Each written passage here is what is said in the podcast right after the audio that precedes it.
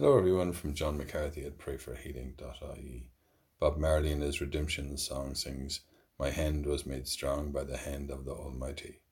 84 year old Indian Jesuit Father Stan Swamy died in hospital detention in Mumbai. He had been incarcerated for almost nine months. He died an innocent man campaigning for the rights of the indigenous peoples. He followed the path of his Lord. Today's Gospel reading is from Matthew. The Pharisees went out and began to plot against Jesus, discussing how to destroy him. Jesus knew this and withdrew from the district. Many followed him, and he cured them all, but warned them not to make him known. This was to fulfill the prophecy of Isaiah. Here is my servant whom I have chosen, my beloved, the favourite of my soul.